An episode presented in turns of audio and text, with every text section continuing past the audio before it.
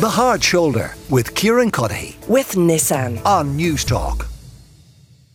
Now, the FSAI, the Food Safety Authority of Ireland, acknowledged this week uh, that while lab grown meat is not available yet in the Irish market, it is only a matter of time. I don't see it coming this year, says Dr. Pat O'Mahony, who is the Chief Specialist in Food Science and Tech there. It could be next year, but it is only a matter of time. The European Union is almost half a billion people, a reasonably well off population. It's a lucrative market if you want to sell a food product like this. Well, Robert Jones is with me. He is Vice President of Global Affairs for Mosa Meat and President of Cellular Agriculture uh, Europe. Uh, Robert, I hope I pronounced that um, correctly. If not, uh, absolutely correct me. Um, how is meat grown in a lab?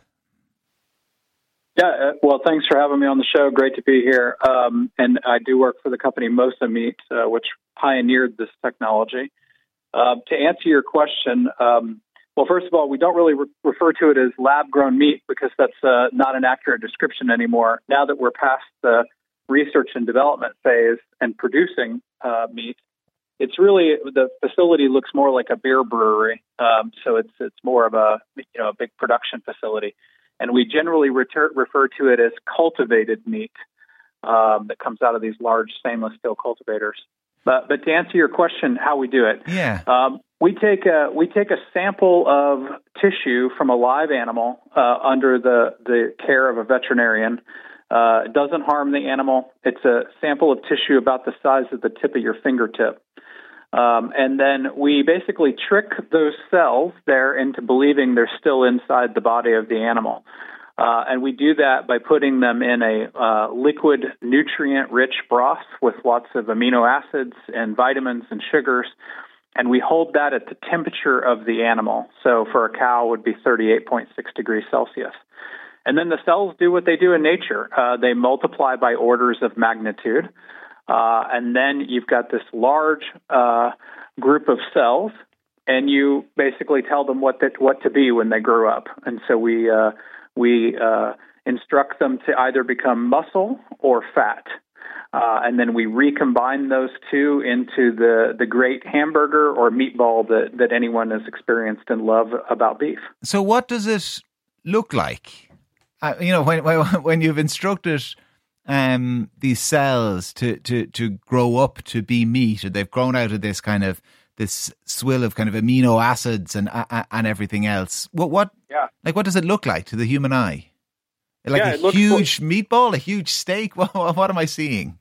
Yeah, yeah. So imagine um, imagine a bunch of muscle strands that uh, are not attached to bone or connective tissue, uh, and so you you basically have got um, this large tank full of muscle strands, uh, and they'll you know only grow a couple of inches long total uh, in in a perfect experience, and then you run them through a meat grinder um, in the same way you would have um, a product from a slaughtered animal. But at the end of the day, we're starting with genetic material from an animal, uh, and we're growing real meat. Uh, and so it looks, tastes, smells, behaves in the pan like the beef that you're you're used to. So so the the fat then you have to instruct some of it to grow as fat as it to, to mix back in for the flavour. Yeah. Is, is that the idea? Yeah, you nailed it. I mean, fat is uh, Well, is it's the best. It's the best part of it. Come on. It is. It is. It's about 95% of what you know to be the taste, smell, uh, and even sound of beef cooking is the fat. Um, and so it's really the it's the delivery mechanism for the incredible flavor, and it's what kind of nails it and makes it an, a culinary and sensory experience that people love about beef. So this is for Pete because there's one listener texting in here wondering, are we not describing cloning? It, this isn't cloning because you're not you're not aping cells that already exist. You're taking cells and you're just they, they are they are kind of they're growing and multiplying and doing what they would normally do. Correct. Yeah, it? and and just to be clear, we're not growing entire animals. We're not. We're just isolating down to the muscle and fat tissue, and just growing the parts that you would eat. Um, which is why, at the end of the day, it's it, it has the long term potential to be a much more efficient process. Um, because a cow is, you know, a beautiful animal, but is somewhat inefficient as a meat producer. Uh, for about every 13 calories that you feed a cow, it'll produce one calorie of meat. because it's it's growing skin and bones and hair and all this extra stuff that you don't necessarily need, and we're isolating down and just growing the meat that people like to eat. So, um, are there certain animals or certain meats that are easier t- for the process to work with than others? Yeah, a lot of companies that that took our uh, technology when we first introduced it in an open access way. A lot of companies gravitated towards chicken and poultry products because those cells are a bit easier to, to work with. And there's companies making fish and seafood and, and, and you know, shrimp. Uh, and beef is actually one of the harder things to make. Uh, bovine cells are a little bit more difficult to work with. But we've been laser focused on that uh, for climate reasons uh, and really providing an alternative for a growing planet that loves beef. Yeah, so tell me a little bit about the resources then that need yeah. to go into it maybe in terms of in terms of what what is in this uh, this broth as you describe it or how much water is used in the process yeah well um, first of all we're basically electrifying meat production and and so we're centralizing the entire process which means that because you're doing it all in one place if you can use renewable energy as your energy source um, we know from peer review research that we could make beef at about a 93% lower carbon footprint uh, than the normal raising of an animal for two years on food and water and then slaughtering it and, and all of the methane and CO2 involved.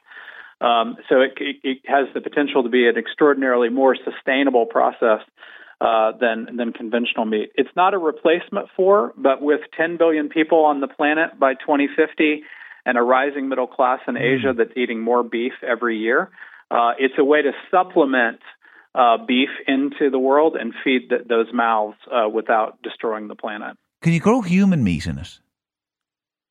Uh, well, it would be highly illegal and I think probably nasty. But I, biologically, I think you could probably do that. But that's not what we're aiming for. No, no, I appreciate that. So, listen, um, uh, uh, do, do would you agree with uh, our own kind of food safety authority here, who, who, as I said right at the outset, suggest, listen, it might not be on the shelves yet, but it's only a matter of time. We're all going to be eating this. It is a matter of time. Uh, there's uh, at least one application pending in the UK now. It's already being sold in the United States and Singapore, and we're going to see more approvals around the world. So I think you're going to uh, see it on menus in the UK uh, uh, and, in Ireland um, uh, and, and in Europe, for that matter, in the next two and a half to three years at the latest. Uh, and then you'll see it in grocery stores a couple of years after that. Oh well, listen, I, I so some people kind of texting in that find it difficult the idea of eating uh, meat grown in a, a, factory or a lab or however you want to describe it. I'm kind of excited by the prospect. Uh, listen, Robert, it's been really interesting talking to you. Robert Jones is Vice President of Global Public Affairs for Mosa Meat and President of Cellular Agriculture Europe. The Hard Shoulder with Kieran Cuddihy. With Nissan. Weekdays from 4 on Newstalk.